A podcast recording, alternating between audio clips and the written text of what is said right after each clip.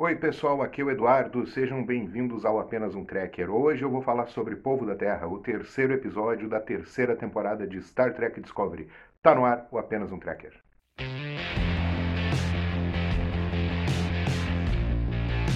Para quem ainda não conhece, esse é o meu livro Star Trek Utopia e Crítica Social, que está à venda nos links na descrição.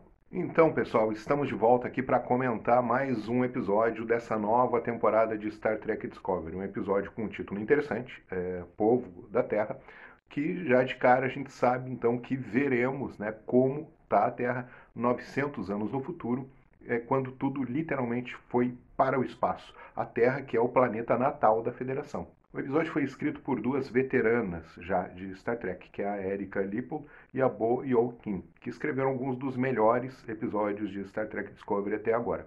E ele foi dirigido pelo senhor Star Trek, o homem que está em todas as séries de Star Trek, exceto a série clássica e a série animada, por uma questão de idade, mas ele está em todas as séries feitas desde então, aqui já no século XXI, em Star Trek Discovery, Star Trek Picard, Mr. Jonathan Frakes, né? O cara é um mito de Star Trek, é o campeão de Star Trek. Então a gente já sabe, se tem o Frakes no meio, tem o selo de qualidade Jonathan Frakes. Povo da Terra encerra o primeiro arco dessa temporada, né? Que mostrou a chegada da Discovery e da Michael Burnham no século 32 em momentos diferentes. Mostra os respectivos desafios que eles tiveram que enfrentar até que eles se encontraram nesses dois elos dessa cadeia. Então tinha uma esperada reunião desse tripulante desgarrado que era Michael Burnham com a Discovery, isso foi mostrado nesse primeiro arco, e também a volta para casa, onde nós vamos descobrir coisas surpreendentes sobre a Federação e sobre a Frota Estelar. E aí que vem a grande bomba, né? A Terra não faz mais parte da Federação Unida dos Planetas, né? A Frota Estelar e a sede da Federação saíram da Terra já há muito tempo. E é nesse ponto, creio eu, que se inicia aí o novo arco da temporada, que é a Discovery em busca, né, de onde está a Federação e também tentar, né, fazer aí uma tentativa de recriá-la nos moldes antigos, nos moldes que eles conhecem. Evidentemente será uma tarefa muito difícil, porque 1000 anos separam esses membros, né, da Federação. E não somente esse grande tempo, mas também a questão da combustão, ou The Burn, que aconteceu nesse meio tempo e que inviabilizou, né, as viagens em dobra espacial e, consequentemente, inviabilizou, né, a grande extensão do território da Federação. E é justamente como consequência desse evento conhecido como combustão que teremos aí a Terra, né, transformada, a Terra que a Discovery e os seus gloriosos tripulantes se encontram no século 32, que é uma terra fechada em si mesma, uma terra xenófoba, uma terra que renega os princípios da própria organização que ela criou no passado. Então eu acho que uma das sacadas mais incríveis desse episódio é justamente isso, né? O planeta natal da Federação deixou de abrigá-la, e mais importante ainda, ele deixou de fazer parte dela, deixou de fazer parte da Federação.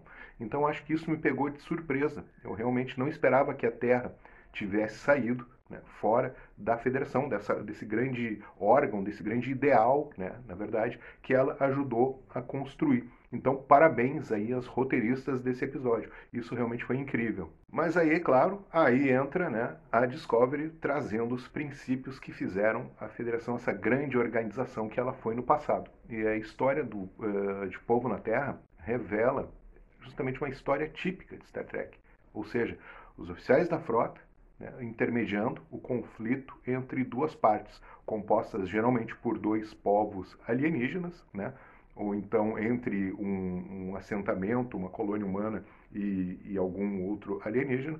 E aí vem a outra grande sacada, que dessa vez o conflito é entre humanos, né? Não é entre civilizações distantes da galáxia, não. Ele está acontecendo no próprio sistema solar, na própria Terra, entre os habitantes da Terra e os remanescentes de um posto de pesquisa que ficava na lua Titã, de Saturno. Ou seja, o conflito é entre o próprio povo da Terra, né? Então acho que isso realmente foi muito original e muito bem escrito. E outra coisa onde a originalidade está presente aí nesse elemento aí do episódio é que a ex-imperadora Juju, ela dá uma ajudinha para resolver a situação quando a capitão Endoi, né, e o Wen, que era o líder lá dos Raiders, lá de Titã, eles se encontram, né?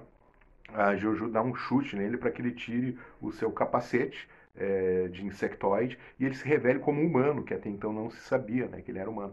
E aí Saru, né, consegue ali fazer, né, o meio de campo e intermediar esse conflito e fazer com que tudo se resolva.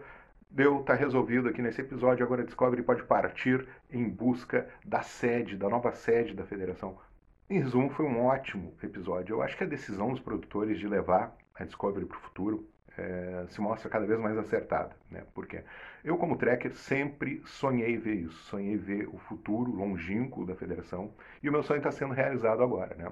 A Burnham e a Discovery estão, assim, pavimentando um caminho que é extremamente interessante para a série. Porque eles estão criando todo um novo universo dentro de Star Trek que jamais foi explorado, né? Então vai ter muita história para se contar daqui para frente a partir do que Discovery está estabelecendo. Não há mais limites. Para fechar o meu comentário, eu aponto alguns tópicos interessantes do episódio. O primeiro deles, eu acho que o episódio oferece drama, oferece ação e oferece muitas surpresas, né, de uma maneira bem dosada. Então isso faz com que a gente fique vidrado na história. Capitão Saru, eu esperava isso há muito tempo. O Saru é um personagem que está se desenvolvendo muito, né, e merecia realmente assumir esse comando da Discovery, né. E outra coisa interessante, né, dentro disso, o desprendimento da Burnham, né, em ceder a cadeira de capitão para o nosso Kelvin, foi extremamente louvável. Aliás, a Burnham, nesse ano que ela ficou isolada da Discovery, ali na companhia do Book, ela evoluiu muito, né? Ela é a mesma pessoa, mas é um pouco diferente. Eu acho que a cena que mostra a evolução ali da transformação do cabelo dela, né, fazendo aquela ideia de que o tempo está passando, simboliza muito bem isso, essa transformação interna dela, né, mas que está representada ali por uma transformação externa. Nota 10. Eu acho que essa dinâmica do vão, não vão, ficar juntos do Book, da Burnham, ficou bem bacana, né? Principalmente porque a química entre os dois é fascinante. É impressionante como deu muito certo ali eles atuando juntos, né? O David Ajala e a Sonequa Martin-Green. Fecharam, assim, os dois perfeitamente. E por falar no Book, ele tem a sua gata, Grudge, né? A gata grande, né? Maine Coon. E ele diz que ela é uma rainha o tempo todo, né? Ele insiste nisso, né? Então eu acho que tem alguma coisa por trás dessa história. Temos de volta os trios, espécie imortalizada em Deep Space Nine, com a nossa Jadzia Dax e Ezri Dax. E agora estão de volta aí em Star Trek Discovery. E no meio dessa história aparece a personagem Adira, né? Que é interpretada pela Blue Del Barrio, que é uma pessoa não binária. Então eu acho que é mais uma grande sacada. Ele descobre que é uma série muito inclusiva e ela investe muito na diversidade, né? Então tá me chamando a atenção, há muitos atores negros protagonizando a série. Deep Space Nine já tinha feito isso, de fazer cenas ali no núcleo do Cisco, né? Somente pessoas negras, ele, o pai, o Jake, né? Então já fazia isso, mas dentro das limitações da década de 90.